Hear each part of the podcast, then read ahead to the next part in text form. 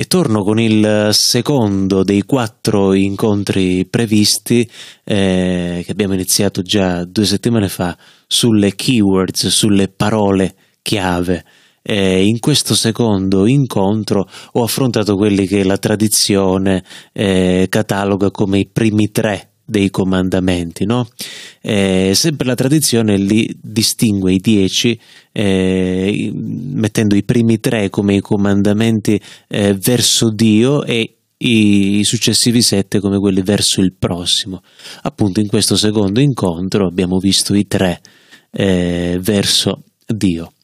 Buon ascolto e buona visione. Abbiamo detto l'altra volta, giusto per chi non c'era ma anche per ripasso, abbiamo parlato di queste dieci parole, abbiamo parlato dei comandamenti, sono dieci parole, dieci parole che Dio dà al suo popolo, il suo popolo prediletto, il suo popolo preferito, quel popolo che si è scelto lui stesso, quel popolo che lui ha visto che veramente era popolo di nessuno, nessuno lo voleva e ha detto guarda, questo sarà il mio popolo, il popolo che io favorirò come mio preferito, come mio prediletto. E questo popolo si fa forte di questa conoscenza con questo Dio particolare, personale potremmo anche dire, no? Poi ne succedono un po', questo popolo si trova per fame a dover andare in Egitto, allora chiede aiuto a Dio, Dio liberami dall'Egitto, Dio, questo popolo viene liberato con la mano potente di Dio che lo libera. E poi sarà sempre questo Dio, sempre questo braccio potente a dargli dieci parole, che non sono delle leggi castranti, dei divieti, questo no, questo no, questo no, ma sono dieci parole che rispecchiano ciò che Dio vuole fare con questo popolo, cioè liberarlo. Li abbiamo chiamati appunto keywords, parole chiave, che come una chiave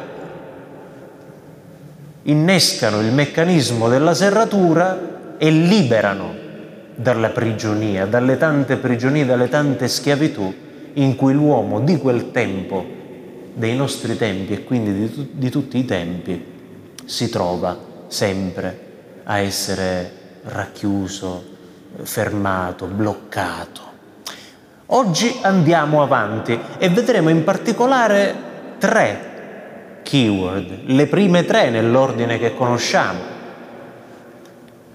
Poi nei prossimi due incontri spezzetteremo le altre due. Dico spezzetteremo perché se ci fate caso e li ripassate a mente così come li conosciamo, quali sono, i primi tre sono i cosiddetti comandamenti verso Dio.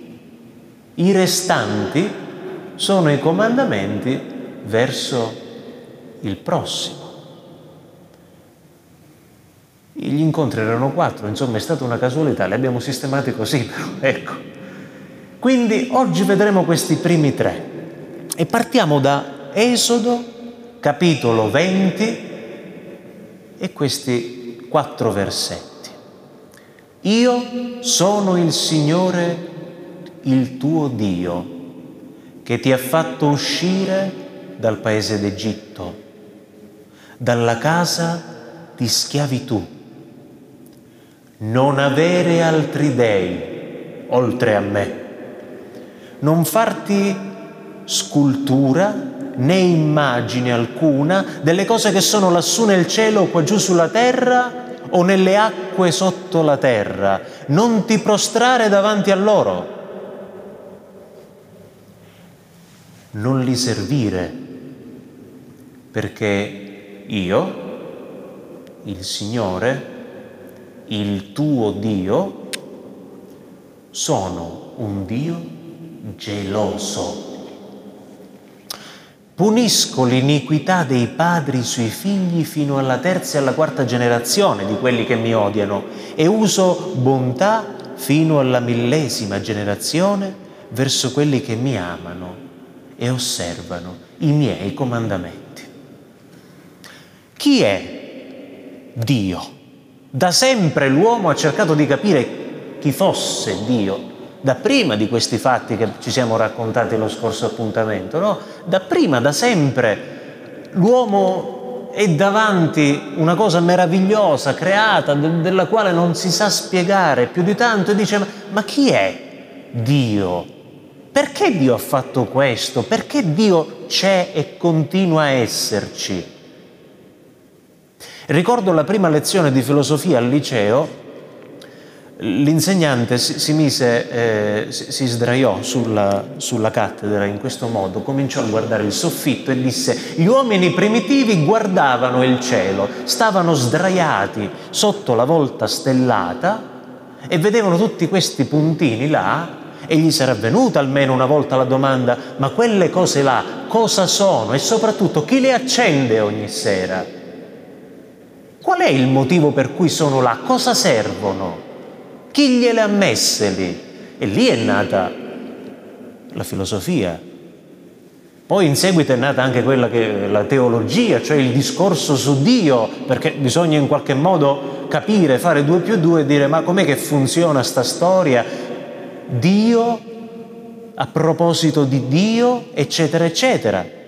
Ora ovviamente com'è Dio è una domanda, poi un'altra domanda potrebbe essere, ma effettivamente diciamo sempre Trinità, Padre e Figlio, quanti sono? Uno? Sono tre? Come si organizzano con il lavoro? Come funziona internamente questo Dio? E tante altre domande che ci portano a fare un identikit di questo, di questo Dio. Ora, tornando a quello che ci siamo detti la scorsa volta, dal roveto questo Dio parla a Mosè e gli dice, io sono colui che sono. Io sono colui che sono. Chi è Dio? Dio chi sei? Io sono. Io sono. Dio è. Dio è completo in sé. Non ha bisogno di nessun altro, non ha bisogno di nient'altro. È Dio è completo, assolutamente al completo, non gli serve null'altro per essere quello che già è. Non ha bisogno degli esseri umani Dio. Dio è Dio, anche senza esseri umani. Un capo di Stato non può essere capo di Stato se non c'è lo Stato, no? Un papà non può essere papà se non ha figli. Ci arriviamo da soli lì. Dio no. Dio è assolutamente completo in questo. Ma c'è qualcosa di particolare in ciò che Dio rivela di se stesso per mezzo di Mosè. Non so se l'avete mai notato. Io sono il Signore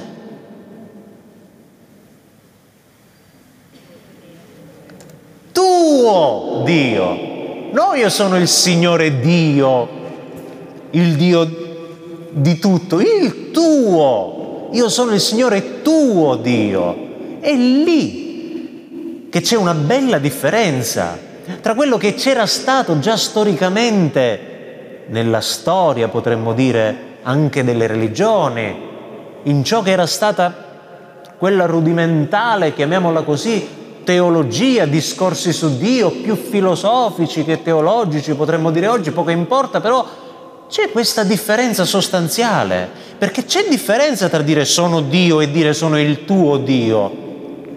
C'è anche qualcosa che emoziona, tu dici il mio, io, cioè parla di me, ce l'ha con me, è mio, perché diverso è dire tu sei l'amore piuttosto che tu sei l'amore mio, no? a nessuno diciamo mai tu sei l'amore, tu sei l'amore mio, c'è un rapporto che non prescinde nulla, nulla ecco prescinde da questo rapporto, è assolutamente unico in questo. Questo è il contratto che Dio firma con noi. L'abbiamo visto la volta scorsa, Dio firma un contratto, ci dà queste dieci clausole, chiamiamole così, del contratto, queste dieci parole per liberarci, eccetera, e quando noi firmiamo questo contratto con Dio, entriamo in rapporto d'amore con Dio, a tu per tu, firmo io, firmi tu, siamo in due. Questo è il contratto che io e Dio stiamo stipulando, un rapporto molto, molto personale. Ci troviamo a vivere in un rapporto a tu per tu con Dio. La prima parola con cui Dio vuole aprire la mia vita è io non voglio che tu sia solo. Io non voglio assolutamente che tu sia solo o che tu ti senta solo, perché ti sto dicendo che io sono il tuo Dio, seppure non dovesse esistere nient'altro attorno a te, io ci sono. L'altra volta l'abbiamo detto, io sono uno che c'è, io sono uno che ci sono e ci sarò. E ci sono stato anche. Non sentirti solo perché non lo sei. Dio è colui che ci salva dall'isolamento. Questa parola ci salva dall'isolamento, ci fa dire che non esistiamo noi da soli, ma che c'è Lui con noi, che non siamo un qualcosa che è buttato nel mondo e può sbattere di qua e di là, ma noi sappiamo che Lui è in relazione con noi, Lui c'è, non siamo da soli e ti dice guarda che io sono quello che ti ho tratto fuori, tratto fuori, cioè ti ho partorito alla vita, ti ho messo nel mondo, ti ho tratto dalla schiavitù dell'Egitto e ti ho liberato, ti ho donato la libertà, mica poco. Io a te ti ho sciolto dalle catene della schiavitù. Dio ti scioglie, ma non per legarti a sé. E qua la cosa bella. Dio ti ha sciolto per lasciarti assolutamente libero. E questo lo sapete da dove lo capiamo? Perché dice, io ti ho fatto uscire dall'Egitto, ti ho liberato, tu non avrai altri dei. Non avrai altri dei, avrai solamente me. Dio vuole l'esclusiva, vuole che amiamo solamente Lui. Perché? Perché Lui non vuole minimamente schiavizzarci, non vuole altro che la nostra libertà. Gli è costata, ci ha perso tempo, si è organizzato, non vuole che di nuovo torniamo schiavi. Dio vuole che amiamo solo Lui, per questo è un Dio geloso, abbiamo detto. Non cercare altrove, ti dice, non avrai altri dei, non cercare da un'altra parte, non andarti a cercare altre cose, non perderti in stronzate che poi ti fanno completamente perdere di vista la strada e ti fanno nuovamente schiavo. Perché poi è vero che l'uomo è bravo ad andarsi a cacciare nei guai, sempre,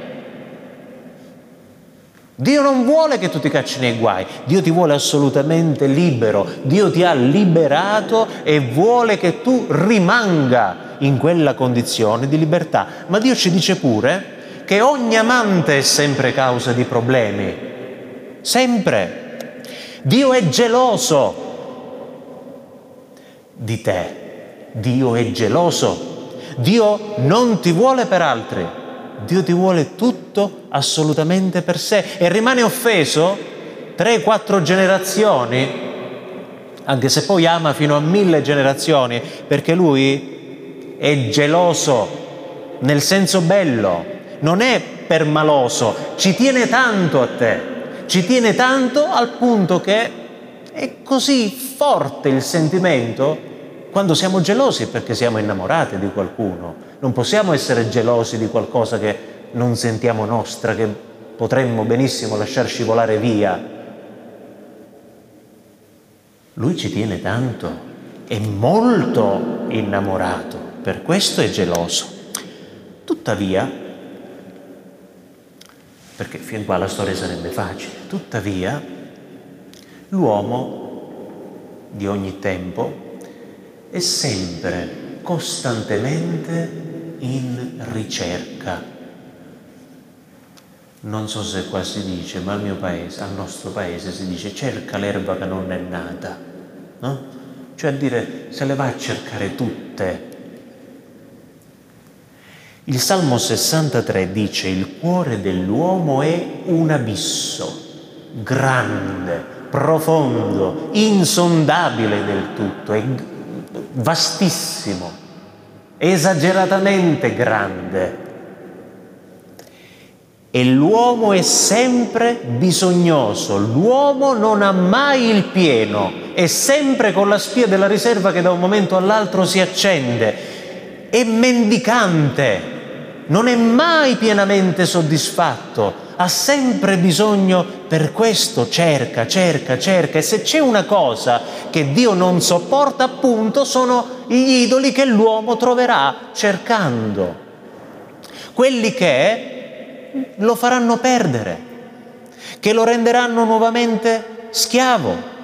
Quelli che, e questo che giustifica l'azione di Dio, che dice non devi avere altri dei, quelli che potrebbero benissimo prendere il suo posto in un attimo, perché avviene così. E nonostante la fatica fatta per liberarci, noi, come i pezzenti, arraffiamo tutto. E sappiate una cosa, penso che sia così, è molto personale come, come interpretazione, ma immagino che ogni volta che noi ci pieghiamo a qualsiasi cosa incontriamo per arraffarla, per riempire quel cuore inquieto e sostanzialmente talmente grande da rimanere vuoto, questa è l'espressione di Dio. Dice no, di nuovo. Questo si chiama face palm, cioè portare il palmo davanti alla faccia. Dio ci dice solo io sono buono per te. Solo io. Non rivolgerti ai, ai Baal, no? Avete sentito questa parola? Baal. Baal chi sono? I, gli idoli. Questi sono i Baal.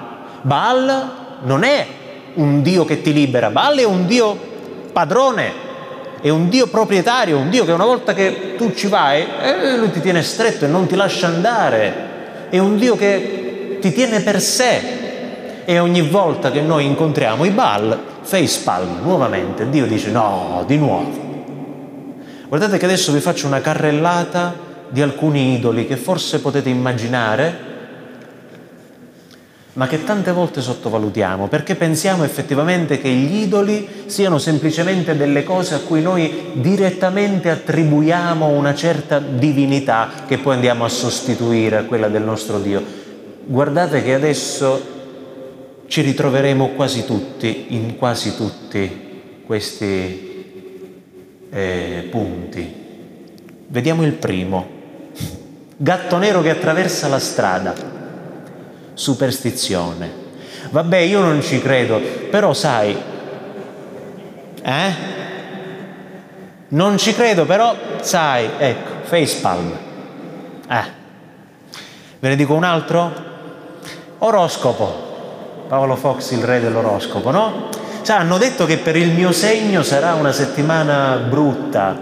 Io non ci credo, però sai, Ecco, e Dio di nuovo, face palm. Ecco. Oppure questa è bella.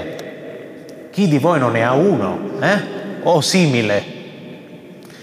Questo è esoterismo.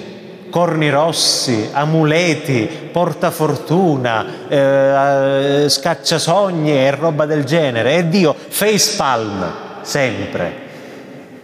Poi c'è quello, c'è il panteismo, panteismo, panta, quando vediamo Dio dappertutto. È un segno di Dio. Dio vuole questo. Che ne sai quello che vuole Dio? Te l'ha detto a te? Che ne sai? Vediamo Dio dove Dio possibilmente non c'è, però noi glielo facciamo entrare. Guardate che anche questo è un idolo. E Dio nuovamente, face palm.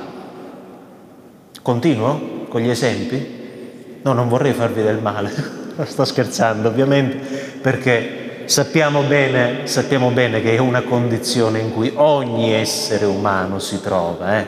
Non parliamo certo di, di, casi specifici o di uno su 500, uno su 1000 ce la fa. Eh? Soldi, idolo. Sesso, in vendita o non in vendita, idolo. Droga, idolo. Popolarità. Dici, vabbè, la popolarità non è che è mica come la droga. Eh no, intanto è un idolo anche quello, perché ti fa sconcentrare da quello che sono le cose importanti, centrali. Prende il posto di Dio, ma continuo. Autoreferenzialismo, non c'entra niente Banca Mediolanum, però rendeva l'immagine. Autoreferenzialismo, esisto solo io e tutto gira intorno a me.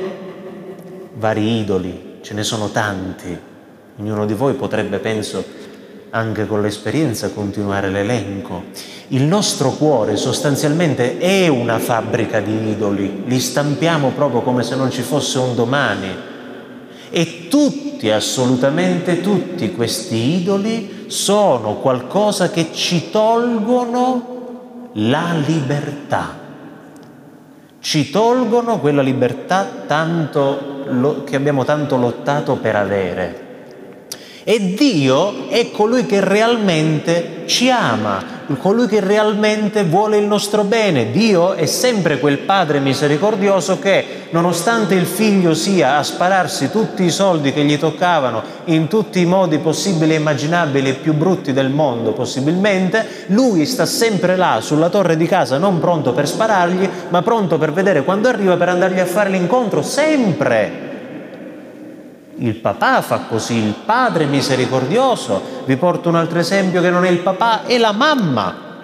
La mamma fa così, no?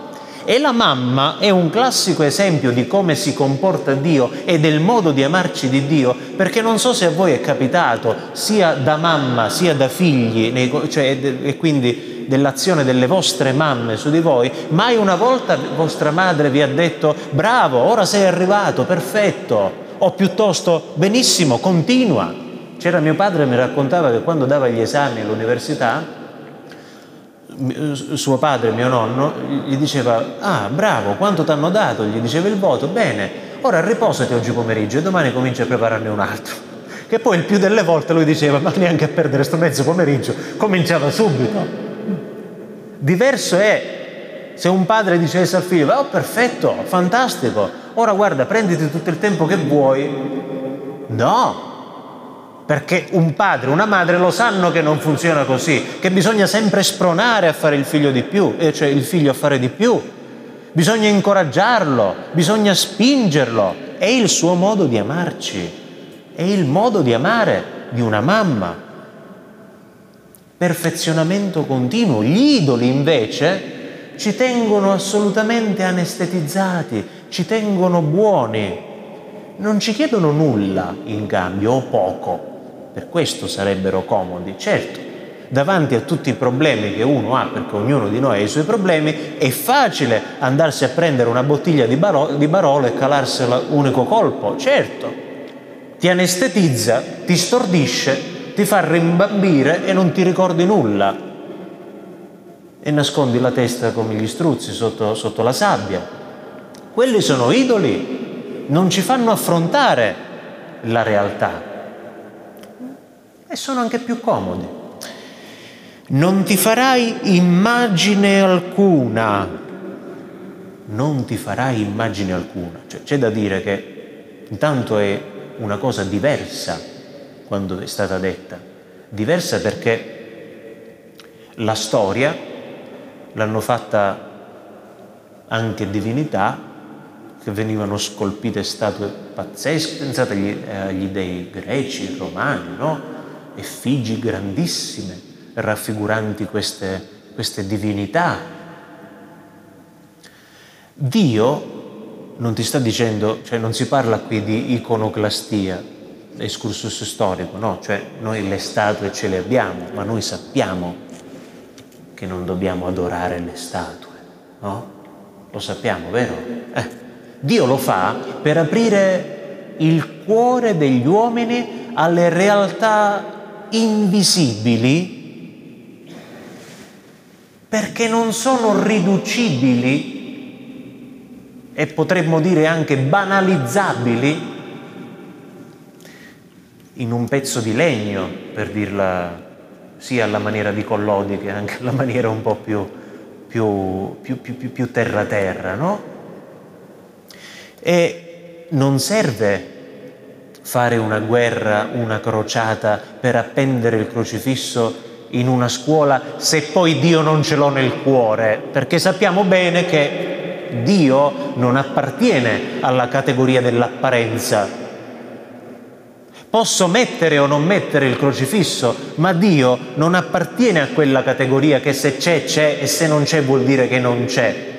Sappiamo bene che l'immagine sicuramente mi può aiutare ad arrivarci, ma non è che c'è Dio dentro il crocifisso o dentro la statua c'è il santo. Lo sappiamo questo. Dio non abita lì.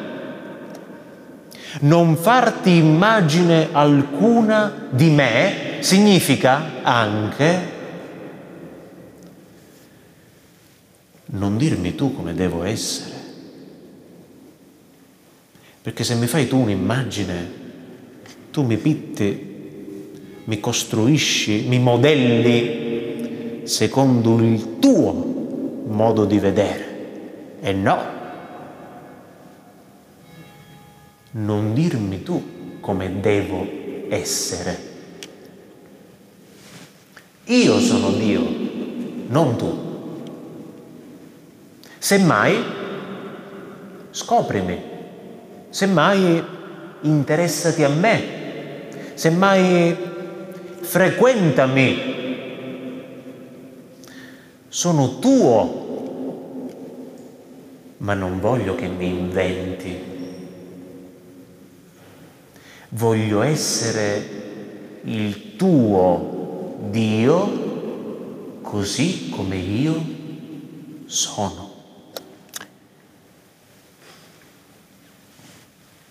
Andando avanti,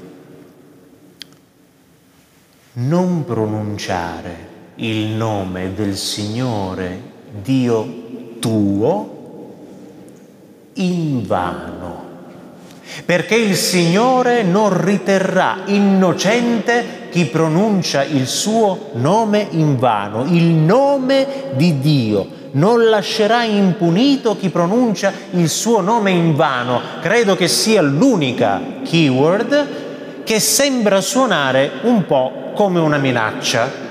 L'unica però è. Se pronuncerai il suo nome in vano, lui è come quel cane a cui dai una pedata, se lo ricorderà per sempre e ogni volta che ti vedrà ti ringhierà. Lui non dimentica e così tu non fai altro che comprarti la tua condanna, non farlo. Il dono del nome, se ci stiamo attenti, è qualcosa che a modo nostro riusciamo anche a custodire abbastanza gelosamente. A me capita spesso che faccio qualche telefonata, non mi rispondono, poi mi richiamano e mi dicono sì, con chi parlo? Ma sta chiamando lei? Non gli dico subito chi sono perché prima devo capire. Poi mi dice magari, guardi, ho trovato questa chiamata alle 10 di mattina. Ah, ok, sono tizio, mi serve questo. Però una certa gelosia nel tenere il nostro nome ce l'abbiamo sempre di fondo. E perché? Perché il nome è qualcosa che ci appartiene ed è qualcosa che appartiene all'ordine della confidenza, dell'intimità. Cioè ci chiamiamo per nome chi? Quando abbiamo una conoscenza, una confidenza, no? Cioè non me ne vado dal, dal dottore, dal farmacista e lo chiamo per nome se non lo conosco. Come minimo lo chiamo dottore, no? Cioè, generico. Non lo vado a chiamare per nome. Il nome è qualcosa di intimo. È un Dio di cui noi conosciamo il nome, no? Ricordate l'altra volta il tetragramma, il nome impronunciabile di Dio? Un Dio di cui conosciamo il nome eh, non può che essere un Dio molto vicino a noi, intimo, un rapporto personale. Voi sapete che gli islamici, i musulmani, pregano con questa corona che somiglia a quella nostra e che ha 99 grani, ok? E loro scorrono sempre più volte al giorno questa corona, in questa corona loro pronunciano i 99 nomi di Allah, 99 nomi più uno segreto. Chiamando Dio per nome, questo costituisce la loro preghiera chiamare Dio per nome è o non è un rapporto molto personale?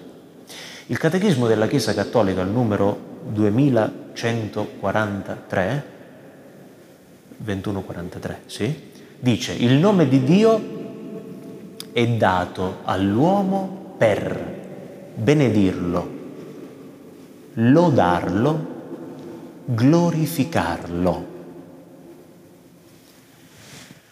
Dio non vuole che il suo nome venga lasciato in un cassetto, quindi non ci dice non pronuncerai il mio nome, ci dice semmai non pronuncerai il mio nome in vano, inutilmente.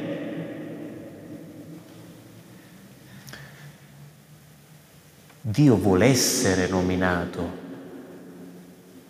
ma non usato, non abusato. Questa è quella che comunemente diciamo bestemmia. Di quali bestemmie parliamo? Non solo di quelle verbali. Ci sono tanti altri tipi di bestemmia. Quella verbale è un tipo di bestemmia. Ma quante volte noi litighiamo con qualcuno, sparliamo di qualcuno con qualcuno o uccidiamo qualcuno nel nome di Dio. Quando sono andato la prima volta a visitare il Duomo di San Giorgio a Modica, non so se sapete che eh, a Modica ci sono due matrici praticamente, storicamente da sempre così San Pietro e San Giorgio. Quelli di San Pietro dicono che la matrice è San Pietro, quelli di San Giorgio dicono che la matrice è San Giorgio ovviamente. E una volta raccontarono questa cosa, pare che il priore del capitolo di San Giorgio sparò in nome di Dio al priore del capitolo, di, in nome di Dio però lo fece, no? di San Pietro, per farvi capire. Ma Penso che storicamente siamo andati molto oltre. Queste sono le crociate, no? E la maggior parte degli omicidi nella storia, guardate che è stata fatta in nome di Dio. Par condicio, queste di qualche anno fa. Eh? La jihad non è diversa dalle crociate. Questa, se non si comprende, è una raffigurazione, un acquaforte della Santa Inquisizione. Santa Inquisizione! Cioè, possiamo vedere benissimo prelati o comunque uomini di chiesa che si compiacciono nel vedere un altro bruciare, perché era una strega, perché era un eretico sicuramente, quindi in nome di Dio. Non è una bestemmia questa? Altro che grandissima bestemmia. Ma c'è dell'altro. Tutte quelle volte hm, che facciamo delle promesse false anche, però ci mettiamo quel te lo giuro, te lo giuro su Dio. Cioè stiamo chiamando in causa Dio a testimoniare per una cavolata che stiamo dicendo, che può essere più o meno grande. Tu stai chiamando Dio a testimoniarti Stai fingendo di dire la verità. Questo è lo spergiuro, famoso spergiuro, no? Giurare su una cosa non vera. Poi c'è ovviamente l'altro tipo di, di bestemmia, quella verbale, o scritta in questo caso, le imprecazioni. Porco, eh, ma ci pensate che queste sono quelle più banali in realtà? E vi dico perché. Perché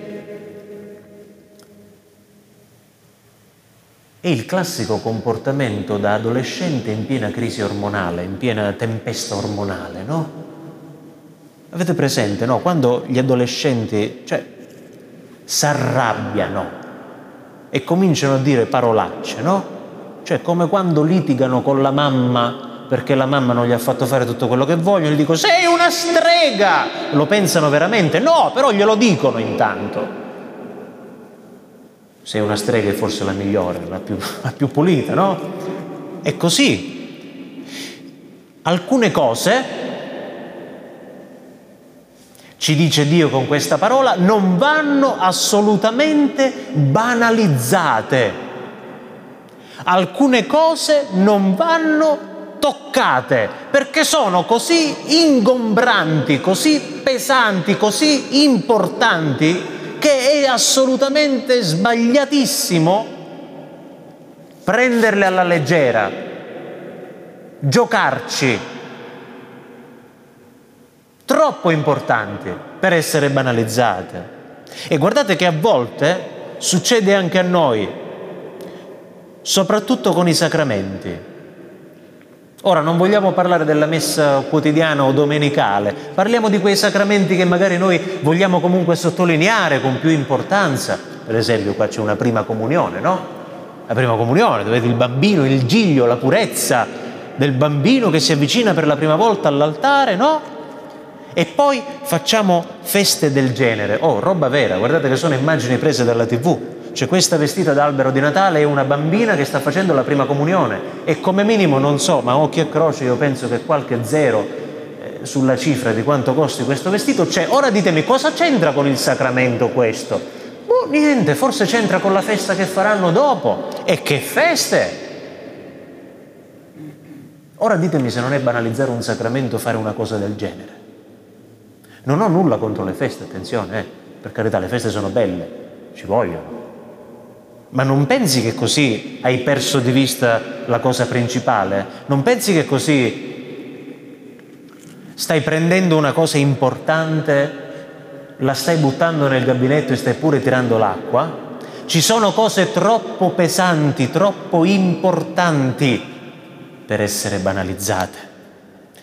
E non sollevare per nulla il nome di Dio, non farlo cioè bestemmiare come intercalare. Non sapete a quanti sento dire, dopo che uno li riprende per una bestemmia o mezza bestemmia, e non mi è scappato. E sai, sono veneto. Ho parenti in Veneto, non li ho mai sentiti bestemmiare. Cioè, posso capire che io forse una cosa, però non lo so. Più di una volta mi è successo, eh? Vero? Perché ci metti in mezzo Dio? Cioè se tu ti alzi la mattina che sei rimbambito e sbatti il mellino contro l'angolo del comodino, che c'entra Dio che te la prendi con lui, che lo nomini? Cosa c'entra? È stato lui a metterlo là o a prendere il tuo piede e buttarlo là? No, e lo sai, lo sai benissimo che non è così. E allora, e allora, e allora lo fai, e vabbè, è un'abitudine, un intercalare. Questa è la bestemmia.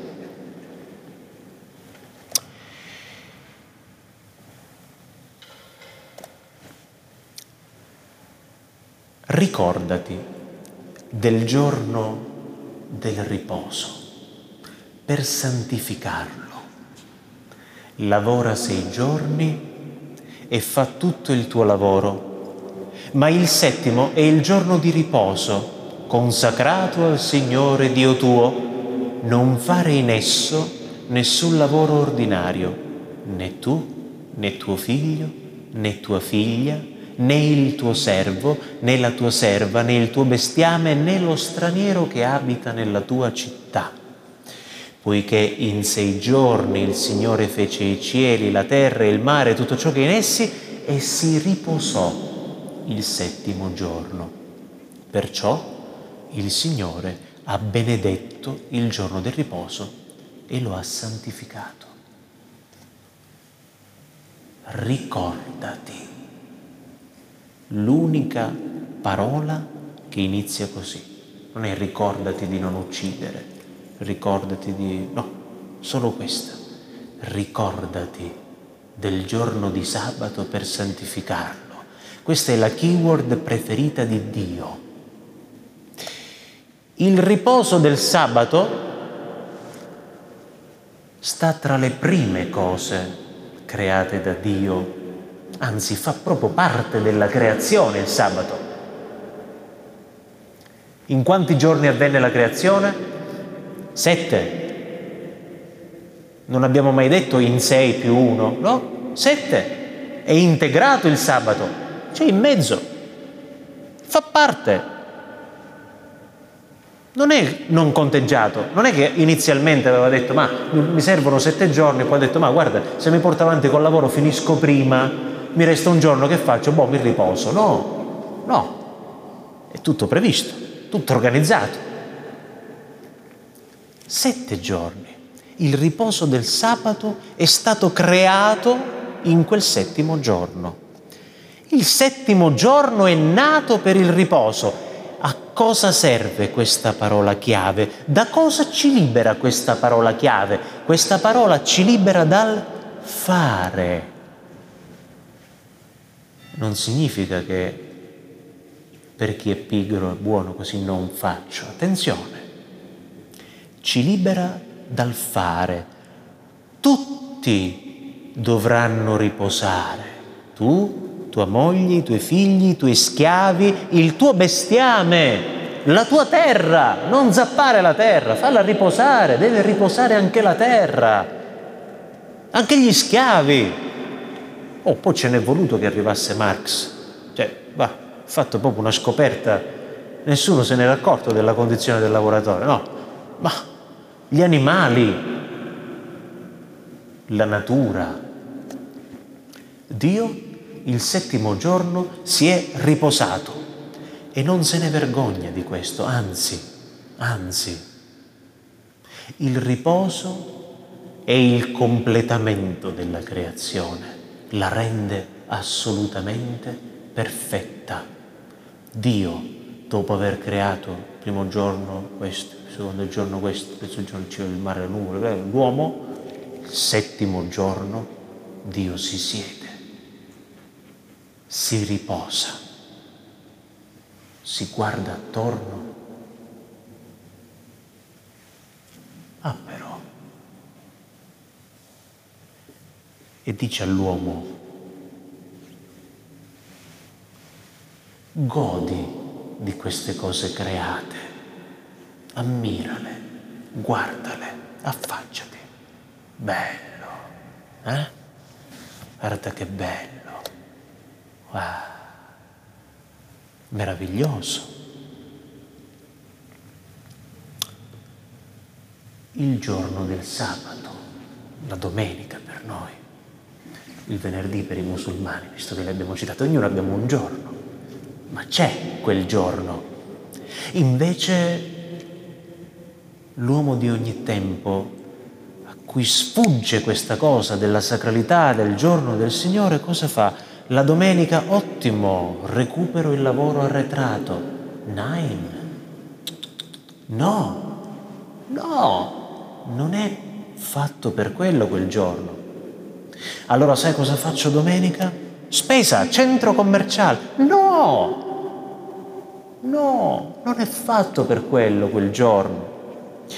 Il sabato o la domenica è fatto per prendere fiato, non per perdere il fiato. È fatto per stare con se stessi, per stare con la famiglia, per stare con gli amici, per stare con Dio magari. Ma Dio ci dice, ricordati di santificare quel giorno. Dio ci dice, ricordati di me. Ricordati di me. Ricordati che tutto questo che ti vedi attorno, tutto, non è concluso. Funziona dietro te, va dietro te. Tutto, tutto quello che vedi è tuo. Lo puoi, ne puoi usufruire, ne puoi godere. Ci dice Dio che i destinatari della sua opera siamo noi. L'ho fatta per te. Ammirala, guarda che bello. Non so se ho sbloccato un ricordo a qualcuno con questa immagine. Domenica è sempre domenica. Chi la cantava? Chi la cantava? Renato Rascia. Domenica è sempre domenica, non è un giorno come tutti gli altri. Sarebbe banale, banale. Non è un giorno come tutti gli altri la domenica, è il giorno del riposo. La differenza tra gli animali e gli uomini è che quest'ultimo ha anche un vestito per la domenica. Vedete che quando ero piccolo ancora ci sono arrivato io a questo, che avevo il vestito della domenica, quello per andare, avevo le scarpe della domenica per andare in chiesa. Penso che bene o male un po' tutti. Eh? È una cosa bella, è una cosa da non sottovalutare. Avere il vestito della domenica significa rompo la routine vi piace questo cagnolino? Sì? No. Allora non è proprio lui, ma era come lui, si chiamava Giuseppe, poi lo chiamavamo Pepe, era un cane che è stato con la mia famiglia quando io ero ancora a casa, ma anche dopo, fino a qualche anno fa, poi era anzianotto ed è morto. Sapete una cosa? Io lo guardavo spesso che poi era sempre con questa espressione così, con questo sorriso, sembrava sorridesse, no? E io lo guardavo sorridere e gli dicevo che la chiamano vita da cane, meno male, che la chiamano vita da cane. E dicevo, guarda un po', io devo pensare a questa, a quella, a quell'altro, sono stressato e logorato dalla mia routine e tu invece non hai sabato e domenica e tu invece tutti i giorni sono uguali ti svegli, mangi, eh, f- completi la digestione e dormi e poi di nuovo ti svegli, mangi eh, e dormi. Bello. Chiamiamola routine questa. Le nostre routine sono un po' più faticose, ma Dio con questa parola ci, parola chiave, ci libera anche dalla routine, dall'abitudine lunedì, martedì, mercoledì, giovedì, venerdì, sabato, stop, fermati. In quella canzone di Renato Raschel prima c'era una strofa che diceva più o meno anche il gallo la domenica non canta e dice ci vediamo lunedì. Il riposo. La domenica è tempo da dare a Dio per santificarlo.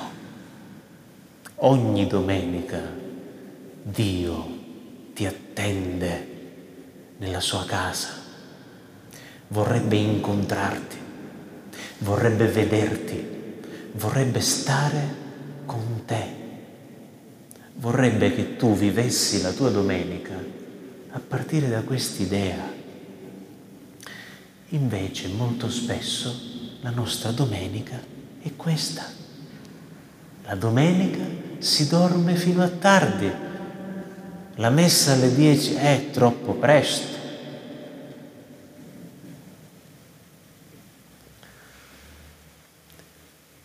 Il riposo è una cosa seria. Dormire no, o oziare non è riposare. Se Dio si è riposato, non pensate che sia davvero un qualcosa di importante, sia una cosa seria, che il riposo sia proprio una cosa da Dio? Io mi fermerei qua. L'appuntamento è per giovedì, giovedì 10, prossimo 21. Vi ringrazio, buon proseguimento di serata.